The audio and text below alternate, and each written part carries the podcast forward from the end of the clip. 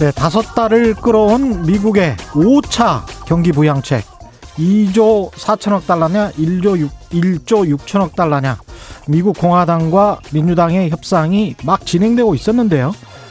트럼프 대통령이 병원에서 퇴원하고 하루 만에 무산시켜 버렸습니다. 내가 다시 대통령 된 다음에 제대로 통과시키겠다.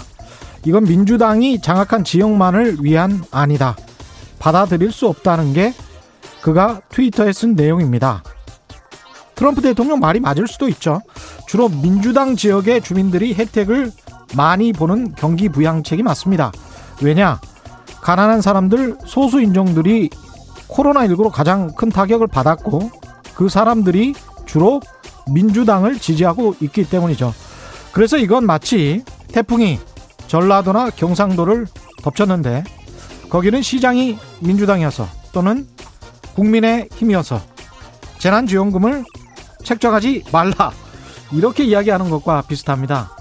이로써 이변이 없는 한 내년 1월 미 국회가 다시 개원할 때까지 미국의 경기 부양한 논의는 중단될 가능성이 큽니다. 세계 경제 주식 시장이 어떻게 반응할지 궁금하네요. 네, 안녕하십니까. 세상에 이익이 되는 방송 최경영의 경제쇼 출발합니다. 저는 진실탐사 엔터테이너 최경영입니다. 유튜브 오늘도 함께 갑시다.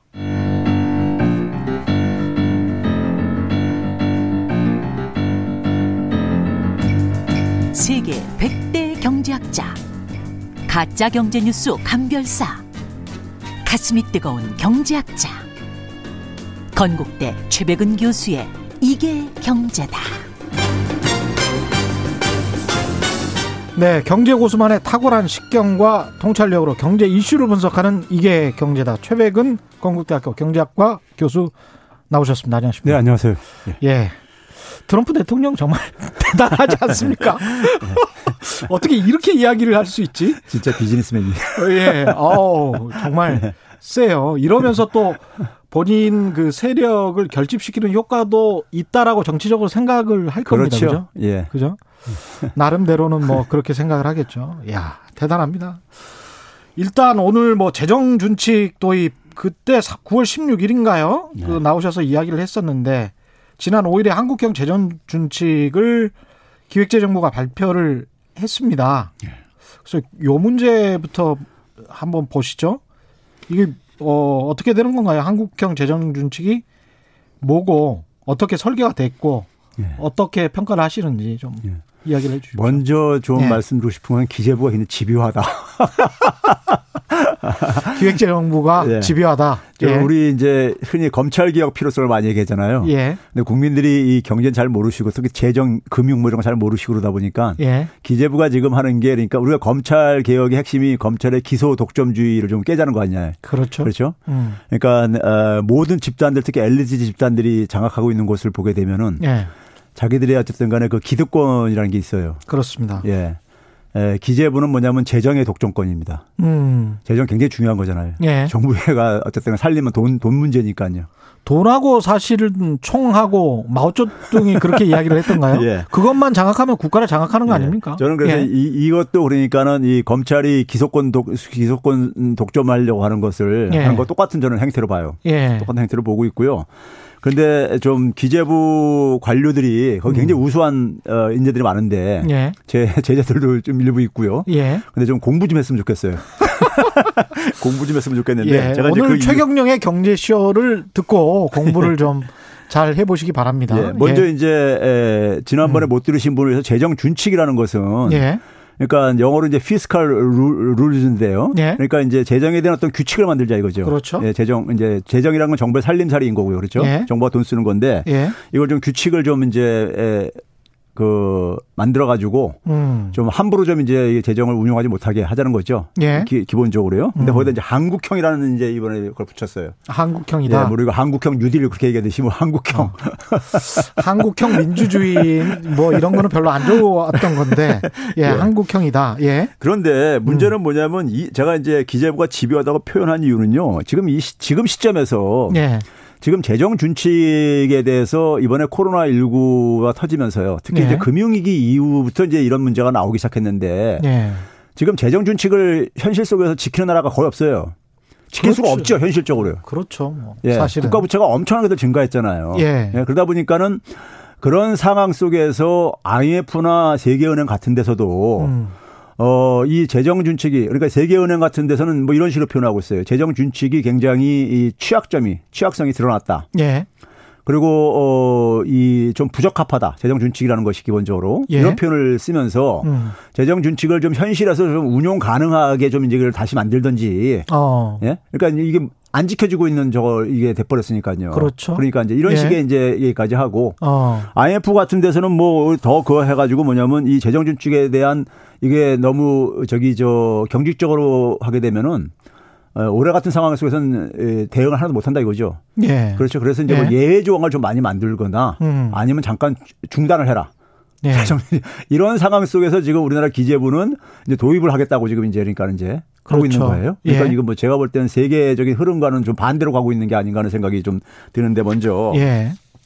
그 다음에 이제 한국형이라는 걸 보게 되면요. 음. 그동안에 이제 기재부가 계속해서 얘기했던 것이 국가 부채 비율. 예. 이제 재정 준칙의 핵심적인 건 국가 채무 비율이요.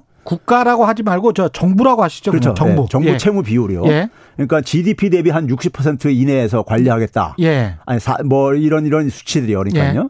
그다음에 이제 뭐 1년 동안의 살림살이를 정리한 게 재정 수지인데 예. 재정의 수익과 지출을 정리한 게 재정 수지란 말이에요. 예. 그거를 이제 그러니까는 어 GDP 대비 에, 마이너스 3% 이내에서 관리하겠다. 예. 뭐 이런 내용들이죠. 그렇죠. 근데 이제 그동안에 계속 기재부가 얘기했던 것이 뭐냐면은 예. 국가 부채 쪽에 이제 에, 초점을 맞춰 가지고 예. 40% 정부 부채 이제 40% 이런 얘기를 해 가지고 문재인 예. 대통령하고 이렇게 국가 재정 전략회에서 한번 논란이 있었던 적이 있었죠. 그러니까 GDP 대비 40%는 예, 거죠. 40%를 한때 이제 기재부가 예. 제시를 했었죠. 그랬죠. 40% 마지노선 이렇게 해가지고요. 예. 대통령이 40%의 근거가 뭐냐. 음. 뭐 이런 해서 이제 아니라 이제 화제가 된 적이 있었잖아요. 예. 그러다가 이제 뭐 40%가 어느 날 이제 넘어가다 보니까 올해 들어와서 또 45%라는 수치를 또 끄집어내고 그랬었어요. 예. 그러니까 40, 45 제가 그 얘기 나올 때마다 족벌도 없는 수치다.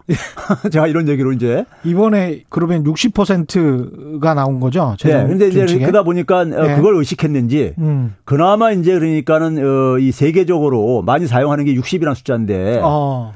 이제 유로존이라는 이제 유로화를 사용하기로 한 예. 아, 유럽 국가들 중에서 유로화를 사용하기로 한 국가들이 음. 에, 소위 우리가 92년도에 이제 마스트리트 조약이라고 유럽 예. 이제 토, 예, 통합을 위해 가지고 경제 통합부터 먼저 시작하자 통합 동맹부터 하면서 그때 그 유로화를 사용하는 국가들한테 기본적으로 재정을 좀 그러니까 어이 잘 좀 이제 관리를 하라- 해라. 예. 해서 그때 나온 게 이제 GDP 대비 60%하고 GDP 에, 재정 수지는 GDP 대비 마이너스 3% 이내 예. 이런 얘기를 에, 했단 말이에요. 예. 그쪽 지역에서요. 그랬죠. 거기는 근데 사실은 있잖아요.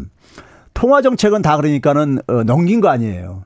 넘겼다는 게 이유로. 그렇죠. 예. 아니 유럽 중앙은행이라는 하나 은행으로 그렇죠. 그렇죠. 개별 예. 국가의 중앙은행을 다 포기하고 다 그렇습니다. 넘긴 거잖아요. 그렇습니다. 예. 그러다 보니까 이제 예. 이 재정도 어쨌든 간에 음. 에, 국가 이제 뭐 통합은 못했지만은 음. 재정도 어느 정도 그러니까 같은 밸런스를 좀 유지를 할 필요가 있어서 그럴 수밖에 없겠네요. 한거 한 거 한 거란 말이에요. 예. 그렇죠? 통화를 같은 통화를 쓰니까. 그렇죠. 예. 예. 그래 했는데 문제는 뭐냐면은 어이 60%하고 어 마이너스 3%를 음. 어떻게 했냐면 이걸 곱하기 식으로 이렇게 구성을 했어요. 한국형이라고 해 가지고요. 예. 그러니까 그래서 이 국가 아니 정부 이제 채무 비율을 예. 에, 60% 이내에서 가기 위해서 예. 60% 이내. 예. 그래 그걸 그 그거를 이제 그러니까 넘- 넘어서게 되면은 음. 어, 재정을 그러니까는 좀 확장적으로 운영 못 하게 해 놨어요. 어. 그러니까 쉽게 얘기해서 60%에 도달 60% 넘어서게 되면은 예. 예, 넘어서게 되면은 확장적인 재정이 기본적으로 어렵게 만들어 놨어요. 확장적인 재정이 어렵다. 그러니까 그래서 만약에 마이너스 3% 이상을 그러니까 어 더 재정을 운영하지 못하도록 예. 예? 운영하지 못하도록. 이 여기에서 이제 그 지금 헛갈리시는 분들이 있을 수 있는데 아까 통합 재정 수지 이야기를 하실 때확 예. 넘어갔거든요. 예. 근데 통합 재정 수지가 어떤 의미인지를 좀 이야기를 해 주시 그렇죠. 더한 번 더 이야기를 해 주시고 이게 마이너스 3%가 무슨 의미인지 예. 예, 그걸 이야기를 해 주시죠. 자, 그랬을 때 이제 예. 그러니까 우리가 재정 수지라는 것이 아까 정부의 그러니까 수익과 지출을 재정의 예. 수익과 지출을 재, 그, 그, 그 기- 근간이 되는 재정의 수익과 지출을 정리한 게 재정 수지인데 그렇죠. 그러니까 세금을 걷어서 세입이 있고 예. 세출 지출을 합니다. 예산을 그렇죠. 편성해서 예, 그걸 지출을 정리한 게 합니다. 우리 가계부 정리하듯이 그러니까요. 그렇습니다. 그런 게 예. 있는데 근데 이제 여기 이제 통합재정 수지라는 게 있고 관리재정 수지라는 게 있는데 예. 에, 관리재정 수지는요 말 그대로 수익과 지출 그에 들어온 예. 그 이제를 했는데 여기에 이제 4대 보험을 이제 4대 보험이라는 게 있잖아요. 연금 뭐 이런 것들. 그렇죠. 예. 의료보험 적거 이렇게 이런 것도 있잖아요. 예. 그렇죠. 4대 보험을 포함시킨 게 이제 통합 통합이죠. 예. 예. 근데 이제 우리나라 같은 경우 1979년에 예. IMF가 이제 방문해 가지고 음. 어, 통합 재정 수지를 쓰라고 이제 그러니까 이제 도입하라고 음. 이제 그걸 합니다. 예. 그래서 정부가 그때부터 뭐냐면 어, 통합 재정 수지라는 것을 매년 발표를 해 왔었어요. 1999년, 아, 79년이요. 79년. 예. 그리고 이제 98년도부터는 매달 지금 하고 있어요. 발표하고 예. 있습니다. 통합재정수지라는 제목이 붙은 것을 음. 발표를 하고 있어요. 정부가요. 예. 그러니까 통합재정수지라는 것이 뭐냐면은 IMF가 제기한 게 뭐냐면 정부한테 들어오는 모든 돈 현금으로 그렇죠. 들어오고 나가는 걸 정리한 게 통합재정수지인 거예요. 예. 현금주의에 기초해 가지고 회계를 정, 정리하라는 거예요. 어, 그것만 보면 뭐 명, 가계부처럼 생각하시면 되겠네요. 그렇죠. 그러니까 1년에 내가 받는 연봉, 그 다음에 아버지로부터 받은 용돈 뭐 이런 네. 것까지 다 뭐 포함해서 다 현금 들어오는 거 다 예. 해가지고 쓴 거 다 정리하라는 게 이게 통합재정 수지입니다. 아. 그래서 이걸로 이제 하는 게 국제적인 하나의 기준인 거예요. 예. 구체적인 기준인데 그 동안에 우리나라에서 정부에서는 계속 관리재정수지를 가끔가다 이제 이제 가면서 음, 예. 관리재정 수지가 통합재정수지는요 지난 20년 동안에 예. 딱두 번 적자가 있었었어요. 지난해까지 2000 2000년부터 2019년까지 20년 동안에 예. 통합재정 수지가 마이너스를 기록한 건 딱 두 해, 두 해 있었어요. 어. 2009년하고 예. 글로벌 금융위기에 있었던 다음에는 2009년하고 지난해 아, 그렇군요. 나머지는 다 흑자 있었어요. 예. 그러니까 어떻게 보면 굉장히 긴축적으로 쓴 거죠. 어. 아니 저기 저 기- 에, 재정을 긴축적으로 운영한 거죠. 그렇죠. 흑자니까요. 그렇죠? 항상 플러스로 운영을 예. 해왔다. 예. 예. 근데 이제 재정을 이제 그러니까는 국가 그러니까 차- 국- 국민들로부터 사실은 돈을 더 걷어들인 거예요. 그렇죠. 더 세금을 더. 걷어들인 그렇죠. 겁니다. 그래서 그러니까 긴축적이라고. 균형 수지가 제일 좋은 건데 예. 사실 1년 딱 끝나고 나면 예. 다 써, 쓰고 그렇게 하는 게 제일 좋은 예. 것인데 더 걷어들였던 해가 훨씬 더 많았던 거네요. 그렇죠. 예. 20년 중에 18년이 그랬으니까. 그러, 그랬네. 그러다 예. 보니까 우리나라 소위 정부 부채 비율이 낮은 거예요. 그러네요. 그럴 수밖에 없네. 예. 예. 낮은 거예요. 음. 그러니까 이제 그만큼 이제 그러니까는 어 정부가 해야 될 일들이 있는데 예. 우리가 이제 국가 부채 정부 부채하게 되면은 예. 굉장히 부정적으로 생각하게 이렇게 좀 주입시킨 게 있어요. 그렇죠. 근데 우리가 부채 없는 경제 주체들은 없습니다. 가게든 기업이든 간에. 그렇죠. 기업도 그러니까 투자를 하려면은 자금을 예부해서 조달을 해가지고 우리가 우리가 어, 투자를 하기도 한단 말이에요. 예. 그럼 정부도 그러니까 마찬가지로 음. 들어오는 수입 범위 내에서만 쓰면은 가지만은 정부가 하는 역할 중에는 뭐냐면 공공 투자라는 것도 있습니다. 미래 성장 동력을 만들기 위해서라든가 예. 그렇죠. 그럴 때는 그러니까는 자금을 어, 더 차입을 해가지고 할 수밖에 없는 거예요. 그러니까요. 예. 그러니까 정부가 소위 말해서 이제 그러니까 우리가 미래를 개척하기 위해서 음. 투자할 부분들도 있단 말이에요. 그러니까요. 정부가 예. 투자할 부분이 있거든요. 기업이 다 못하는 부분들이 있거든요. 어. 그래서 그런 점에서는 그러니까 정부도 부채를 지는 게 반드시 나쁜 게 아니라 이거예요. 예. 기업들의 부채가 나쁜 것만이 아니듯이요. 그렇죠. 그렇죠. 가게도 그러니까 우리가 고소득자가 부채가 더 많습니다. 예. 그렇죠? 네. 가게들도 고소득자들은 뭐냐면 그 이 차입을 통해 가지고 음. 자기의 자산을 늘리는 하나의 방편을 삼단 말이에요. 그렇죠. 그렇죠? 예. 그러니까 부채가 반드시 나쁜 건 아닌 거예요. 그러니까 부채를 통해서 국가 경제 성장을 더 이- 일으키고 그렇죠. 성장 잠재력을 더 키울 수도 있고 그런 거 키우, 키우기 위해서 필요하면은 투자도 해야 되는 거니까요. 그렇죠. 그리고 당장 뭐 실직한 사람들이랄지 지금 경제가 어려운 상황에서 자영업을 도와주려고 하는데 국가 예산이 부족하다. 그래서 돈을 빌렸다. 예. 그래서 부채가 증가했다. 그런데 자영업이랄지 국민들은 힘들어서 죽겠다고 아우성인데 네. 나는 플러스 마이너스 0이나 마이너스 3% 이내에서만 해야 되겠다라는 거를 고집을 해버리면 예. 그러면 세금을 내는 사람들은 국민인데 국민들이 좀 갑갑해질 수도 있는 상황인 것 같습니다. 아 그래서 예. 그래서 유로존에서요. 음. 유로화를 도입하고 있는 국가들에서 예, GDP 대비 60%라는 60 그러니까 60%를 정했다는 얘기는 예, 지, 에, 정부 부채가 GDP 대비 한 60%까지 괜찮다는 얘기 아니에요. 그렇죠. 필요하다는 예. 거 아니에요. 그러니까 부채의 필요성을 인정한 거예요. 그 자체가요. 그렇죠. 우리는 지금 4차 몇 차까지 우리가 추경을 했었죠? 4차까지 했죠. 4차까지 예. 했죠. 4차 추경 해가지고 한 43.9%로 이렇게 지금 추정을 하고 있죠. 43.9%. 예, 정도로 추정을 하고 있죠 지금요. 그러면 한 44%면 전 세계적으로도 굉장히 정부 부채 비율은 GDP 대비 낮은 나라잖아요. 그러니까 OECD에서 사실상 1위라니까요. 지난번에 얘기했듯이 그렇죠. 예, 1위라고 우리나라가. 예. 에스토니아 같은 나라 이렇게 빼놓고서는 보면요. 미국은 지난번에 한 3조 달러인가까지 했지 그렇죠. 않습니까? 경기 예, 부양. 예. 근데 예산안을 보니까 2019년이 4.4조 달러인가 그러더라고요. 네.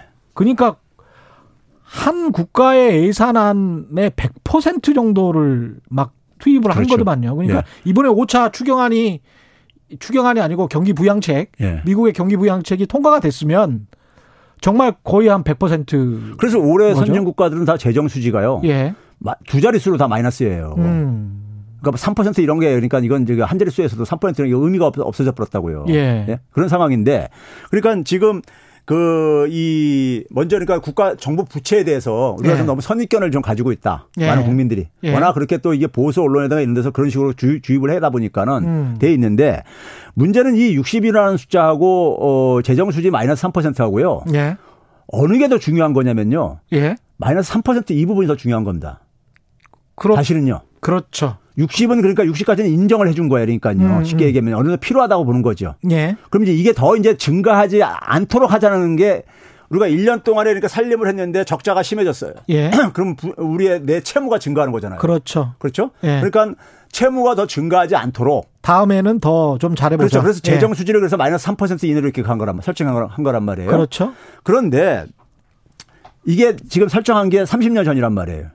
아 이게 30년 전입니까? 그렇죠. 91년도에 이걸 도입한 거니 그때 한 거니까요. 예. 30, 년 전이죠. 예. 30년 전인데 자, 이 60이라는 수치가요. 먼저 학문적인 근거가 없는 수치예요. 숫자예요. 음. 예? 제가 학생들한테 이제 흔히 농담으로 이런 수치 나올 때마다 예. 여기에 대해서 학문적인 근거를 예. 찾으면 내가 A 플러스 주게 탁점. 예. 경제적으로. 음. 그리고 경제학에서는요. 어떤 것을 판단할 때 가장 중요한 게 뭐냐면은 우리가 효율성을 얘기를 합니다. 예. 자원의 효율적 배분이 경제학도가 추구하는 하나의 목표로 되어 있기 때문에 네. 그러면 그 효율성을 나타내는 가장 중요한 지표가 뭐냐면 성장이라는 개념입니다. 예. 경제 성장을 음. 이 목표로 가장 중요한 목표로 삼고 있죠. 예. 그래서 우리가 국가 채무 비율이 어느 정도가 그러니까 적합하냐를 가지고 음. 성장에 그러니까 이게 부정적으로 영향을 미치는 정도가 어느 정도냐 예. 이걸 되게 많은 학자들이 연구를 합니다. 예. 그래서 금융위기 이후에 여기에 대한 연구가 한, 한 30여 건 이렇게 나와 있어요. 중요한 음. 연구들이요. 예. 근데 거기 보시게 되면요. 뭐 정도 차이가 있지만은 한 90% 전후에서 음. 성장에 부정적으로 영향을 미치더라. 국가 채무가 이제 그러니까 정부 채무가 90% 넘어서게 되면은 예. 어떤 연구는 그러니까 뭐한 100, 한 3, 100, 한, 에, 100, 한 10% 정도 넘어, 넘어, 넘어서야지만이 이제 예. 이게 부정적 영향이 미친다 이런 연구도 있지만은 지금 미국 수준이네요. 지금. 그렇죠. 예. 그러다 보니까 한 90% 전후에서 되게 이제 부정적으로 영향을 미친다 이거예요. 너무 부채가 많으면 그 이자 비용만 해도 엄청나게 나가니까. 자, 그렇죠. 예. 그래서 이제 그래서 그 얘기는 결국 뭐냐면 성장에 부정적으로 영향을 미치지 않는 범위 내에서는 예. 국가 부채라는 게 그 문제가 안 된다고 얘기하는 것이고요. 그렇죠. 그러면 왜 그러냐면 국가 채무하고 개인이나 기업의 채무하고 차이가 있습니다. 어떤 차이가 있습니까? 개인이나 기업은 부채가 있으면 상환을 할 의무가 있잖아요. 일정 기간 내에요. 그러 그러네요. 차- 상환할 의무가 있는데 예. 정부는 사실상 상환 의무가 없습니다. 아. 왜 그러냐면은 예. 정부가 어, 차입을 할 때 대개 국채 발행을 해서 하잖아요. 그렇죠. 근데 이 국채가 만기가 돌아오게 되면은 예. 새로 그러니까 재연장을 할 수가 있어요. 그렇죠. 또다시 국채를 발행하죠. 발행해 가지고요. 예. 그러니까 결국 핵심이 되는 건 이자 비용인 거예요. 그렇겠네요. 이자 비용이에요. 예. 이자 비용을 감당할 수 있느냐 없느냐. 음. 이자 비용이 에, 정부가 새로운 세금 수입이 또 이제 매년 증가할 게 아니겠습니까? 그렇죠. 국민들의 소득이 증가하면 납부하는 세금이 더 많아지니까요. 그렇죠. 그렇죠? 예. 그래서 그거를 범위 내에서 그러니까 이자 비용을 감당할 수 있으면은 음. 국가 채무는 그러니까 악화되지 않는 거예요. 그렇죠. 예. 그렇죠. 그래서 예. 우리가 재정 준칙을 얘기할 때 가장 중요하게 보는 게 뭐냐면요. 음. 국채를 발행했을 때 그 적용하는 금리 있잖아요. 예. 금리가 성장률보다 높으냐 낮으냐. 그러네요. 이게 굉장히 중요한 기준이에요. 금리가 성장률보다 높아버리면 예. 그 부채가 부담스럽죠. 부, 채가 이제 증가하는 거죠. 예. 이제 이자 부- 부담 비용이 증가하는 거니까. 그렇죠. 그렇죠. 그래서 그런 거를 고려해 가지고 예. 마이너스 3이라는 숫자가 나온 건데 어. 금융위기 전에는요. 예. 유럽 국가들의 평균 그러니까 국채 발행 금리가 음. 한 4 내지 5% 정도 됐었어요. 예. 지금 얼마입니까요? 지금 지금 뭐 그러니까 지금 0.5. 9월 달에요. 예. 9월 달에 평균 금리가 예. 0.12%입니다. 0.12%. 예. 예. 거의 0%. 독일 같은 경우 마이너스 금리까지 형성되고 그렇죠. 앉아 있고 그러니까요. 그러니까 그러면은 4 내지 5% 시대 때 음. 혹은 90년대는 그보다 더 높았을 때죠. 그렇죠. 그때 설정한 게 마이너스 3%라 이거예요. 어. 예? 그러면은 어. 금리가 낮아졌으면은 이자 비용 부담도 이자 비용이 줄어든 확 거잖아요. 줄어드니까. 예. 아. 그리고 이제 유럽 같은 경우는 뭐냐면은 그 금리가 예. 성장률보다 높았을 때를 전제로 해서 이게 나온 거예요. 마이너스 3이라는 숫자가요. 그렇죠. 그래서 지금 상황 속에서 다시 추계해 보니까는 어. 재정 수지가 한 사- 마이너스 4 내지 오- 마이너스 5% 해더라도 예. 아무 문제 없다. 그렇게 해야 된다. 음. 왜 그러냐면 국가 채무가 있으면 이자 비용 나가는 게 있잖아요. 예. 그걸 그러니까 고려하고 그다음에 경기가 나쁠 때 그러니까 정부가 재정을 투입해야 되잖아요. 예. 예? 경기 침체를 가기 위해서요. 그렇죠. 그거 다 고려하게 되면 GDP 대비 4 내지 5%를 정도로 운영을 해야 된다는 것이 어. 최근에 유럽 연합에서 연구 결과들인 거예요. 올해 나온 GDP 대비 4 내지 5%면 우리가 마이너스 4 내지 5%예요. 재정 적자로요. 그렇죠? 예. 그러면 우리가 2천조 원 정도라고 생각을 하면 우리가 올해 지금 코로나 상황 속에서요. 예. 코로나 상황 속에서 관리 재정 수직이야. 음. 그게 마이너스 4% 정도 이렇게 되고 그럽니다. 아, 예? 이런 상황에서도 그렇죠. 예. 그러면 이제 그런 그렇게 그러니까 이- 이런 상황 속도 그런데 음. 그렇게 하는 이유는 그렇게 그 에, 수치를 좀 넓게 우리가 좀 확장할 수 있는 거는 음. 금리가 많이 낮아졌다 이거예요. 예. 이자 부담 비용이 그러니까. 예. 그래서 그걸 이제 그러니까는 재구성해야 된다는 거예요. 그게 올해 나온 연구들이에요. 유럽 연합 아. 내부에서요. 예. 그래서 제가 이런 거 좀 좀 기재부 관리도 좀 공부 좀 하라 이거예요. 그러니까 시간이 변했고 시대가 변했기 때문에 예. 그리고 지금은 굉장히 초저금리 상황이고 예. 미국도 2023년 정도까지는 금리를 올릴 생각이 별로 없을 것으로 보이기 때문에 이런 금리가 계속 가는 상황에서는 어느 정도 빚을 정부가 지- 져서 재정 정책을 더 많이 해가지고 성장률을 높이는 게 그렇게 해서 국민들이 기업들이 돈 벌게 해서 그래서 세입을 올리는 게 훨씬 더 낫다. 그렇죠. 그런 말씀이신 그렇죠. 거죠. 근데 예. 이제 유럽 같은 경우는 그렇게 그 추산할 때 예. 소위 국가 채권에 대한 그러니까 정부가 발행한 채권에 대한 이자 비용이 예. 성장률보다 높은 상황을 전제로 해서 이거 계산한 거예요. 예. 근데 우리는 지난 10년 동안에 음. 제가 계산을 해봤어요. 국채 금리하고 예. 명목 금리하고 음. 우리나라 명목 그러니까 국민소득 증가율을 예. 이거 이제 이게 기준이기 때문에 그렇죠. 그거 해보게 되면 우리는 우리는 명목 국민소득 증가율이 음. 국채 금리보다도 적게는 그러니까 한 2.0% 포인트에서 많게는 한 2.4% 포인트까지 더, 더 높아요. 어. 우리는요. 예. 소득 증가율이 그러니까요. 그러니까 우리는 늘 돈이 있는데도 허리띠를 항상 졸라매고 살았던 경우네요. 이게. 그러니까 우리는 그러니까 예. 정부의 부채 채무 부담 비율이 음. 부담 비율이 충분히 감당할 저거라 이거예요. 그러니까요. 예. 그런데 그거를 그러니까 유럽의 경우를 갖다가 기계적으로 그냥 갖다가 음. 30년 전에 설정한 기준을 가지고 예. 갖다가 그 지금에 와가지고 그것도 예. 지금 도입을 하려고 하는 게 음. 얼마나 이게 낡은 저기 저 이 얼마나 공부를 안 하시면은 아, 근데, 근데 이분들도 이제 그 멀리 좀 내다보고 예. 아주 이제 선의로 해석을 하면 인구 구조의 변화랄지 연금도 뭐 별로 안 들어올 것 같고 10년, 20년 후에는 뭐 이런저런 장기적인 재정 수지랄지 이런 것들을 생각해서 아, 앞으로는 조금 더 줄여야 되겠다. 우리 충분히 많이 벌어놓은 것도 있지만 뭐 이런 생각 이실 것 같기도 한데 보수적으로. 그렇게 이제 국민들한테 얘기를 하죠. 예. 네? 지금 이제 앞으로 돈 쓸 일이 되게 많은데 예. 뭐 이런 얘기 하는 거죠. 예. 근데 이제 우리가 옆에 나라인 일본을 보게 되면은 음. 지금 뭐 한 240%에서 올해 이제 250% 넘을 걸로 지금 이제 IMF에서 전망하고 있거든요. 빚 갚는데 그 예산의 한 25% 30%를 쓰니까요. 거기는 예. 근데 이제 예. 거, 기도 뭐냐면 지금 이자 부담이 굉장히 낮아졌기 때문에 그나마 가는 거예요. 그러네. 한때는 뭐냐면 세금 수입 중에서 거의 예. 절반 정도를 그러니까 그걸로 나갔었어요. 근데 지금은 국채가 일본도 보게 되면 10년물 같은 경우 0% 정도란 말이에요. 오히려 숨통이 트였네. 그렇죠. 이자 예. 이자가 안, 안 나가니까는 부담이 그걸 견디는 거예요. 우리도 지난번에 유럽에서 국채 유로에서 유로화로 예. 발행을 했을 때 마이너스 예. 금리였잖아요. 예. 오히려 돈을 받게 되는 그런 상황 아닙니까? 그렇죠. 그럼 사람들이 이렇게 예. 얘기할 때 일본은 기출통화국가 아니냐? 음. 이게 항상 단골로 나오는 게 또 이 얘기예요. 일본, 유럽, 미국만 그럴 수 있다. 예. 그런 예. 얘기 하는데 예. 자, 일본이 그래서 우리가 정부가 정부 채권을 발행할 때요. 예. 정부 채권은 금융회사들이 상당 부분을 유럽 같은 경우 의무적으로 보유하게 돼 있지만은 음. 많은 국가들에서 음. 우리는 뭐냐면 금융회사들이 그걸 굉장히 선호하는 하나의 자산 중에 하나입니다. 예. 왜 그러냐면 이게 안전자산이잖아요. 국채라는 것은요. 음. 그래서 그래서 생명보험회사라든가 예. 그다음에 뭐냐면 연기금이라든가 이런 데는 장기 투자하는 데잖아요. 예. 그래서 이 국채 같은 데도 많이 운용을 합니다. 음. 국채를 많이 안전자산을 갖고 있으면 더군다나 뭐냐면 금융회사들의 재무 건- 건전성이 좋아지기 때문에 예. 그렇죠? 근데 우리나라 지금 뭐냐면 정부가 갚아야 될 이 국채가 크게 보게 되면 이제 국고채가 있고요. 그다음에 뭐냐면 이제 한국에서 발행한 통화 안정 채권이라는 게 있어요. 예. 이걸 이제 그러니까 외국인들이 어느 정도 지금 투, 자를 하고 있느냐. 음. 그러니까 이제 이 기축통화국가라는 논리를 가려면 이런 거예요. 그러니까 아, 정부가 발행한 채권들에 대해서 외국인들이 사, 샀어요. 예. 근데 이걸 나중에 에, 한국 정부 못 믿겠다 해가지고 다, 다 매각하고 나간다 이거예요. 나가게 그렇죠. 되면은 예. 한국 경제 외환위기 때처럼 나오지 않냐 예. 이거예요. 근데 음. 자 그래서 제가 작년에 같은 경우 외국인들이 보유하고 있는 게요. 예. 전체 그러니까는 이 채권 중에서 한 6.8%. 아, 별로 안 되네. 예. 예. 근데 이그 규모가 한 123조 7천억 원입니다. 예. 123조 7천억 원인데 이게 달러로 환산하게 되면은 한 5,800억 달러가 좀 안 돼요. 예. 예. 그런데 이거를 아니 아니 이거 5,800억 1,050억 달러예요. 1,050억 달러. 네, 예. 1,050억 달러인데 예. 이거를 이거를 견딜 수 있는 게 뭡니까? 경상수지인 거예요. 그렇죠. 경상수지 경상수지 우리가 흑자가 지난 10년 동안에 한 5,800억 달러 됩니다. 아휴, 예? 많이 벌었네. 아, 그러니까 예. 이걸로 그러니까 우리는 막을 수가 있는 거예요. 그러니까요. 음. 천억 달러 정도는요. 그러니까요.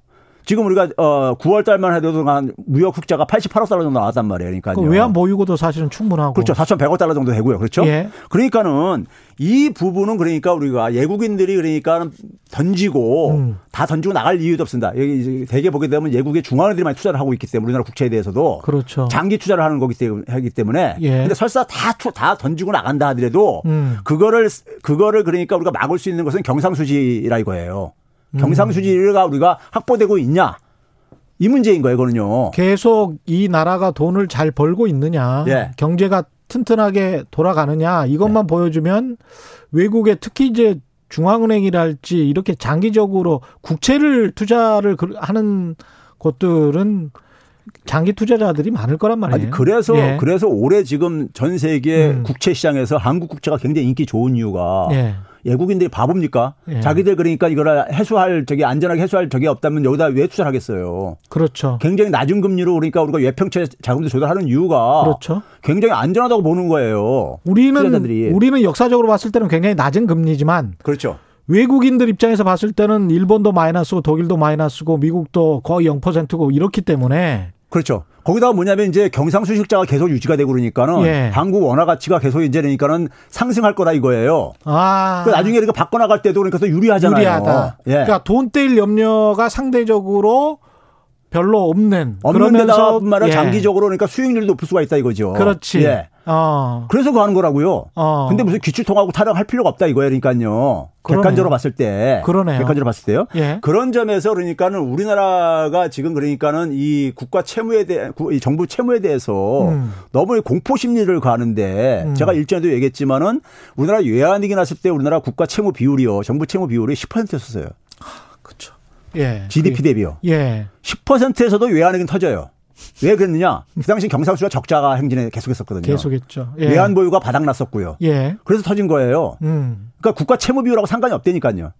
그렇죠. 예? 그렇죠? 예. 예. 그러니까는 국가 채무를 괜히 엄한 데다 갖다가 저기 저 해가지고 이렇게 가지 말라 이거예요. 예. 외국인들이 투자한 규모하고 우리가 보유하고 있는 달러들하고 음. 이거하고 비교해가지고 그러니까 우리가 경상수지가 적자를 한다면 이건 우리가 시- 저기 저 경보름을 알려야 되는 거예요. 예. 하는 거지만은 경상수지 흑자 구조가 가능한 에 있어서는 음. 일본도 계속 경상수지 흑자가 가고 있거든요. 예.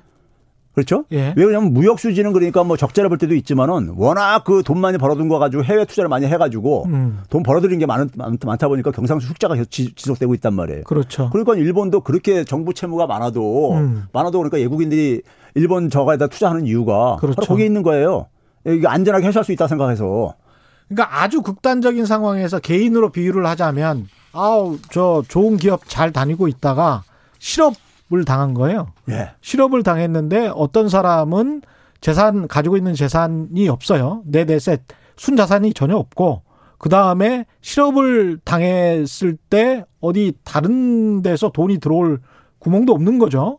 그러면 아 그 사람은 부도가 날 가능성이 있지만 한국 같은 경우는 다른 데서 계속 지금 돈이 무역을 통해서 돈이 들어오고 있고 그다음에 아주 극단적인 상황이 났다고 하더라도 자산이 충분하다. 그렇죠. 이런 말씀을 지금 강조를 하고 계시는 거고요.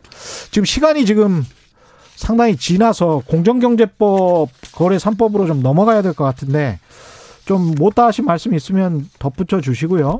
문자가 와 있습니다. 러브 런던 사랑님은 런던을 좋아하시는 분인가 보군요. 유럽 다 100% 넘습니다. 정부 부채 비율, GDP 비율 말씀하시는 것 같습니다. 그럼 유럽 경제 관료들은 다 바보인가요? 이런 말씀 하셨고요. 김범식님은 지금 우리나라 경제 사정이 안 좋은데 향후 10년 뒤가 어떻게 되겠습니까? 걱정이 태산입니다. 대다수 경제인들은 10년 뒤 마이너스 성장할 거다라고 생각하고 있습니다.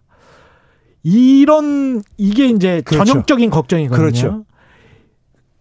근데 이- 여기에 관해서는 지난번에 주진영 대표도 좀 비슷한 이야기를 한 것 같은데 10년 후에 굶어 죽을 것 같다고 계속 콩나물만 먹자라는 이야기잖아요, 이게. 예. 그 지금 현재 충분히 소고기를 먹을 수 있는데 소고기를 먹고 힘내서 나가서 일을 해야 되는데 지금 10년 후에 내가 죽을 수도 있을 것 같으니까 콩나물만 먹고 버티겠다라는 그런 저는 이야기. 지금 관점을 좀 근본적으로 바꿔야 될게요. 예 재정을 그러니까 우리가 얼마나 요긴하게 쓰느냐 문제로 접근을 해, 바꿔야 되는 거예요. 그렇습니다. 예? 예. 그러니까 지금 우리가 미래가 지금 굉장히 이 상태로 가게 되면 자꾸만 성장률 떨어질 것 같고 예. 지금 고령화도 굉장히 빨라지고 있고 예. 이런 상황 속에서 그러면 거기에 대비를 하기 위해서 어. 그러면 체력을 더 강화시키기 위해서 예. 투자를 한다면 그건 바람직한 거란 말이에요. 그렇죠. 근데 이걸 그냥 그러니까 우리가 개인이 그러니까 돈 생겼는데 그걸 도박을 한다거나 하게 되면 그렇죠. 의미가 없는 거잖아요. 그냥 정부가 부채를 가지고 거기에서 뭐 경마장에다 투기를 해버리면 안 되는 거죠. 그렇죠. 그러니까 거- 국민이든 정치인이든 간에 저는 예. 재정을 그러니까 얼마나 그러니까 효과적으로 쓰느냐. 예. 효과 이게 필요한데 우리가 쓰느냐. 예. 이걸 가지고 오히려 저기 지혜 경쟁을 하라 이거예요. 지적도 하고요. 예. 오히려 그걸 그러니까 그걸 쓰, 쓰지 말라고 하게 되면요. 더 체력이 자꾸만 지금 나빠져 가면서 예. 뭐 10년을 걱정하는데 10년 전에 죽을 수도 있단 말이에요. 내 죽은 다음에 그거 남겨두면 뭐할 거냐 이거예요. 그러니까 쉽게 얘기하면 우리가 케인즈가 유명한 말 했잖아요. 예. 장기에 우리는 다 없다. 죽는다. 그렇죠. 그러니까 장기라는 것은 의미가 없다.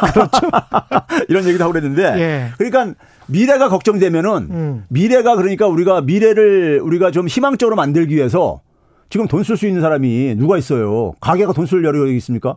그렇죠. 예. 가게는 가계 부채가 지금 GDP 대비 100%가 지금 저기 저 넘어- 되고 있는 상황인데 예. 1800조입니다. 예. 기업이 지금 뭐 지금 투자를 할 지금 아, 뭐 강제로 투자할 수도 없는 거고. 그 자, 자유주의 시장 경제에서 뭐 기업은 투자 기회가 있어야 투자를 하는 것이고. 그러니까 이 상태로 예. 있으면 그냥 그러니까 계속해서 그러니까 저기 저 이 체력이 저하되는 걸 그냥 방치하고 있으라는 얘기인 거고. 그럼 정부는 정부의 역할을 해야 되는 거고. 해야 되는 것이죠. 예. 미래 세대를 위해서 예. 예, 미래 미래 우리가 좀 더 체질을 더 경제 체질을 강화하기 위해서 뭔가를 해야 되는 거죠. 음. 예. 이제 그런 차원에서 우리가 지금 정부가 돈 쓰자는 거지. 음. 정부 돈 쓰는 걸 그러니까 막 이게 무슨 뭐 낭비하자는데 동의하는 건 아니에요. 이게 그러니까 이 문제가. 그렇죠. 예.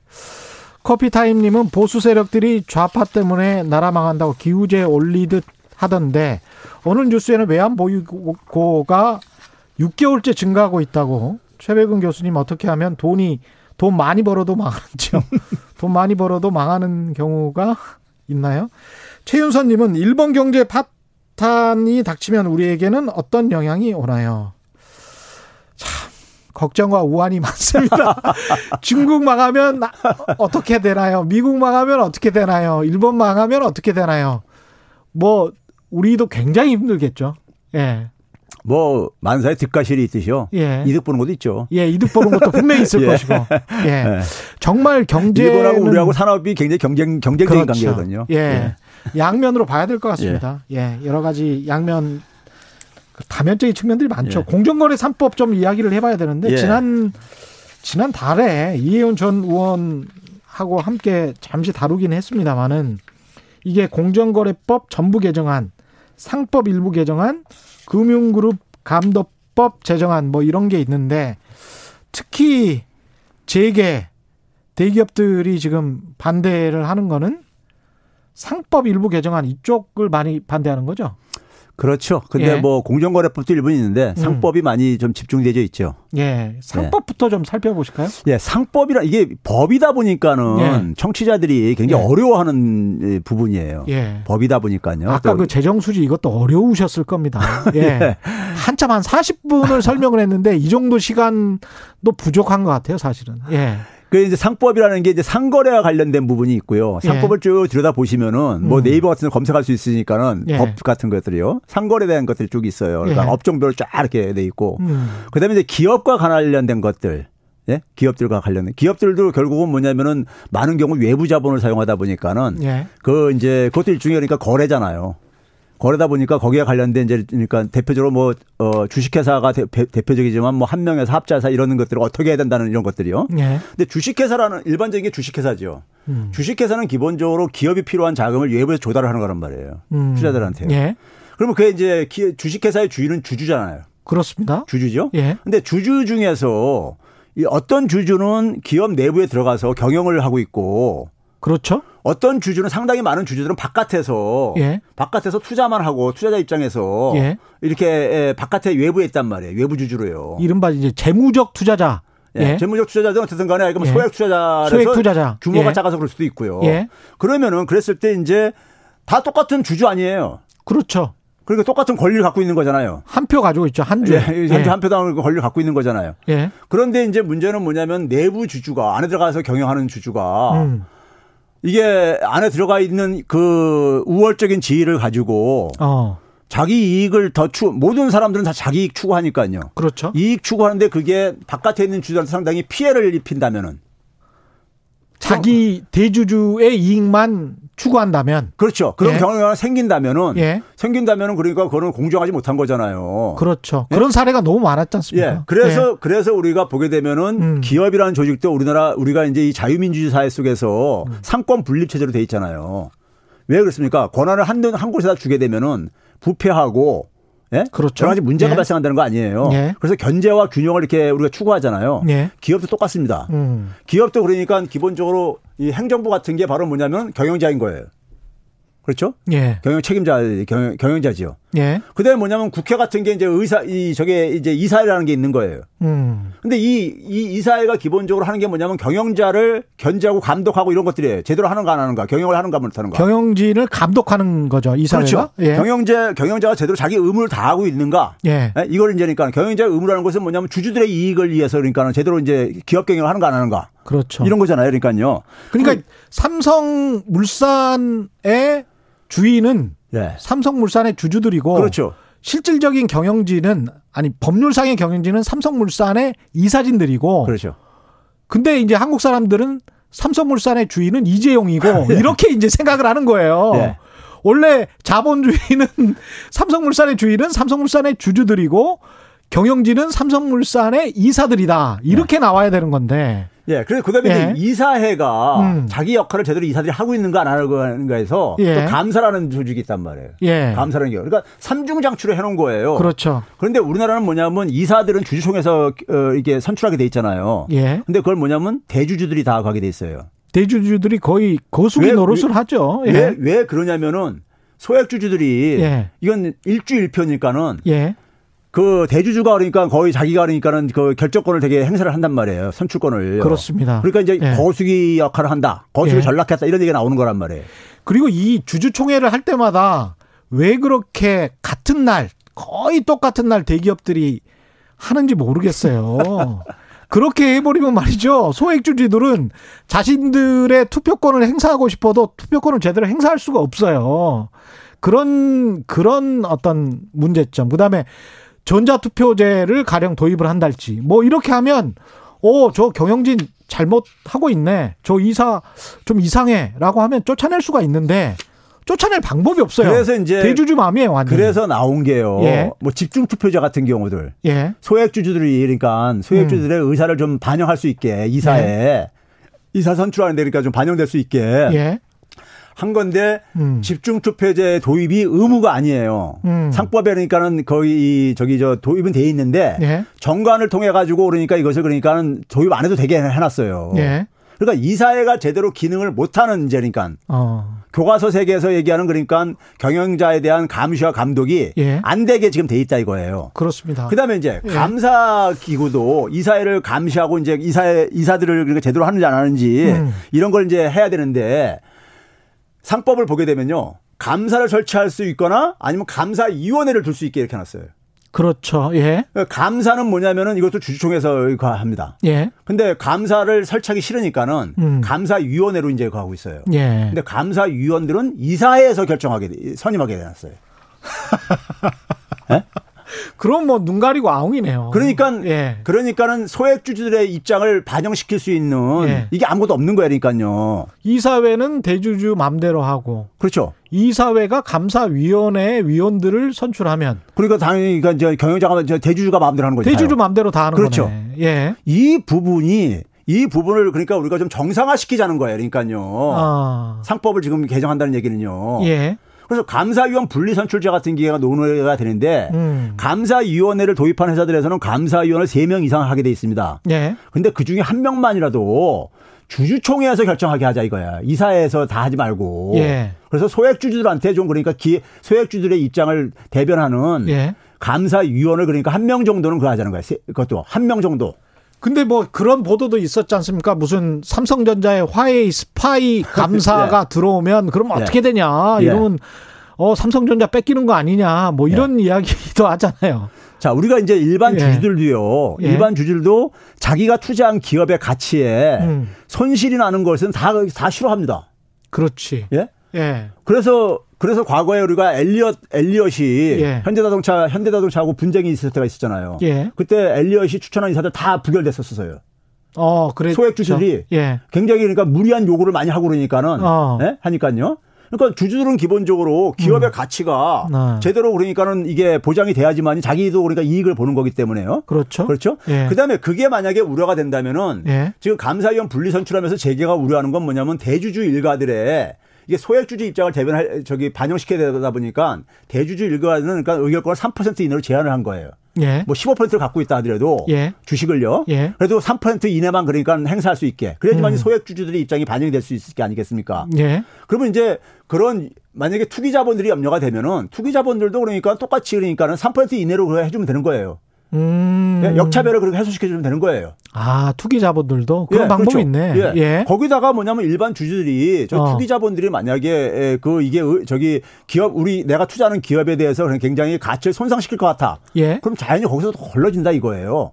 그렇 네? 그렇겠죠. 예, 그런- 아무래도 예. 만약에 화웨이가 뭐 삼성전자를 공격 하는 정도다라고 하면은 이미 시장에 다 알려질 그렇죠. 테고 그런 네. 감사위원을 뽑아줄 삼성전자 주주들이 뭐 거의 없을 것 같은데요. 그러니까 예. 우린 대주주가 있잖아요. 예. 대주주가 이렇게 전행을 하는 에, 하도록 구조를 만들어 놓고 음. 그거를 그러니까 정상화 시키려고 하는 노력들은 하나도 안 하면서 예.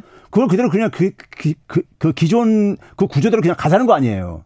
기존 구조 그대로 가면은 이제까지 승계랄지 뭐 상속세 증여세 내기 싫어서 했던 각종 사익 편취 행동들 가령 뭐 비상장 회사 이상한 거 만들어 가지고 그거를 상장시켜서 다 일감 몰아주고 떼돈 벌고 뭐 이런 그렇게 떼돈 벌어서 기업 규모 키운 다음에 이상하게 인수 합병하고 그렇게 흡수 합병해서 그 대주주 지분을 계속 높이고 그래서 모의사까지 먹고 뭐 이런 게 다 사실은 삼성과 현대차의 우리나라 대표적인 재벌의 모습이었거든요. 네. 그거를 다 알고 있는 상황에서 그런 것들을 그러면 계속 놔두자. 감사위원 한 명도 안 낸다. 이거는 좀 어폐가 그러니까 있죠. 주식회사라는 기업을 놔두고 음. 대주주의 이익만을 고집을 하는 거란 말이에요. 그렇죠. 그걸 지금 지금 그, 지, 그 재계 입장을 그대로 주장하는 사람들은요. 그렇죠. 예. 저는 그러면 있잖아요. 대주주가 음. 그 주식들 그러니까 발행된 주식들이요. 음. 다 회수해야 되는 거예요, 자기가. 그러든지 그걸 개인 회사로 하든지 그래가지고 예. 그러면 상장 자기 폐지, 마음대로 할 수 상장 있죠. 폐지하면 그러니까 그럴 예. 수 있잖아요. 투자자들한테 주식 투자자들에게 손 벌려서 예. 우리 기업 사주세요라고 할 때는 언제고 예. 나는 내 마음대로 하겠어요라고 하면 그거는 안 되는 거죠. 그렇죠. 예. 그 투자자가 그러니까 투자자의 돈이나 음. 일주나 예. 대주주 갖고 있는 일주나 음. 다 똑같은 돈, 다, 다 똑같은 저거잖아요. 그렇습니다. 그렇죠? 이제 예. 그런 점에서 그러니까는 사실 이거를 감사위원 분리선출제 정도는요. 음. 박근혜 정부 때 박근혜 정부가 이제 그러니까는 공약도 내세우고 추진하려고 했던 것이 예. 이사회를 좀 정상화시키자. 아까 그러니까 집중 투표제 같은 걸 도입을 시도를 했었었어요. 사실 흐지부지 돼버렸지만은. 그렇죠. 외국에도 다 하는 건데. 근데 이번 예. 지금 문재인 정부에서는 이 사회는 지금 전혀 손도 안 대고 있어요. 음. 이 사회도 굉장히 왜곡된 구조인데 거수기 노릇 하는 이런 구조인데 그렇습니다. 그렇죠? 예. 그리고 감사위원회의 한 저기 일부분을 그것도 예. 한명 정도로 지금 가겠다는 거예요. 그러니까요. 예. 근데 이거 가지고 그러니까 그렇게 지금 저기 저 그리고 사실 이게 눈 가리고 좀 아웅인 것 같은 게 저는 그 이제까지 제도가 변천된 걸 보면 사회이사라는 거를 만든 이유도 지금 감사위원 논란처럼 뭔가 견제보자라고 해서 외부에서 데려다가 했거든요. 근데 제가 한번 그 상장 기업들의 사회이사들을 다 한번 본 적이 있어요. 네. 근데 그 대부분이 뭐 전관 출신의 검사 판사 출신들 그 다음에 말 잘 듣는 교수들 친 재벌 기업 교수들이라고 소문난 사람들 아예 그렇게 맨날 칼럼을 쓰는 사람들 그 다음에 뭐 언론사 경제부장 출신들 이런 사람들이 하거든요. 가서 사회이사가 견제를 하는 게 아니고 사내이사와 다를 게 없어요. 그렇죠. 사회이사도 사실 뭐 거수기 역할을 하죠. 대부분. 근데 사회이사 제도를 도입할 때도 이런 논의가 있었어요. 그렇죠. 똑같이 사회이사의 원래 취지는 예. 그러니까 말, 말 그대로 기업 바깥에서 그러니까 간다는 거 아닙니까? 그렇죠. 그러면 결국은 이것도 그러니까 견제 감시를 해야 된다라고 했는데 그것도 자기들 그렇죠. 마음대로 했단 말이에요. 그러니까 어떻게 예. 어떻게 보게 되면은 기업들이 재벌 기업들이 음. 스스로 이건 어떻게 보면 자초를 한 게 있는 거예요.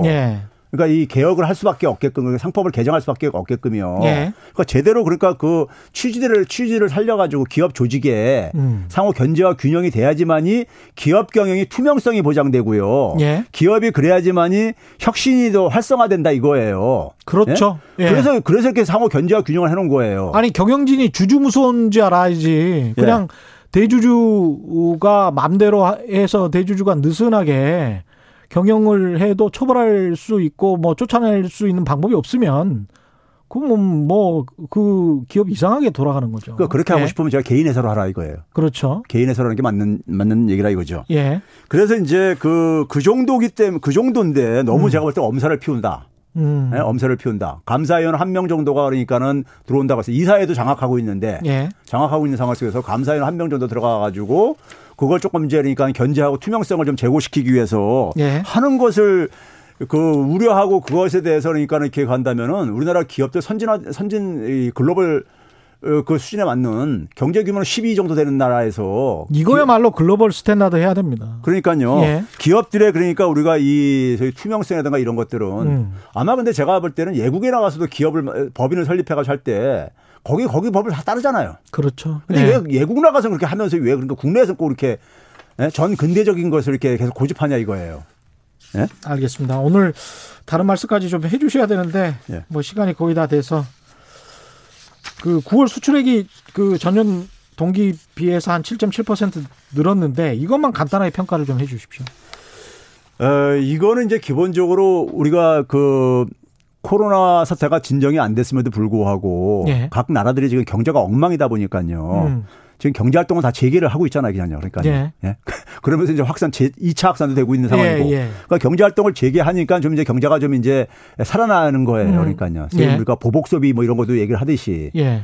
그래서 어 우리도 이제 그 혜택을 하는데 에 문제는 뭐냐면 우리가 그 2000, 어, 지난해보다도 음. 한 7.7%가 수출이 증가했으니까요. 전년 동기보다. 예. 했으니까 코로나 사태 이전 수준을 그러니까 완전 회복됐을 뿐만 아니라 예. 아, 이제 그런 점은 굉장히 반가운 이제 하나의 예. 예, 수치인 것이고요. 예. 예, 끝마쳐야 되겠습니다. 아, 끝내, 예. 끝나야 될 시간입니다. 오늘 말씀 감사하고요. 지금까지 최백은 건국대학교 경제학과 교수와 함께했습니다. 고맙습니다. 네, 감사합니다. 예, 최경령의 경제쇼였습니다. 저는 KBS 최경령 기자였고요. 내일 4시 5분에 다시 찾아뵙겠습니다. 지금까지 세상에 이익이 되는 방송 최경령의 경제쇼였습니다.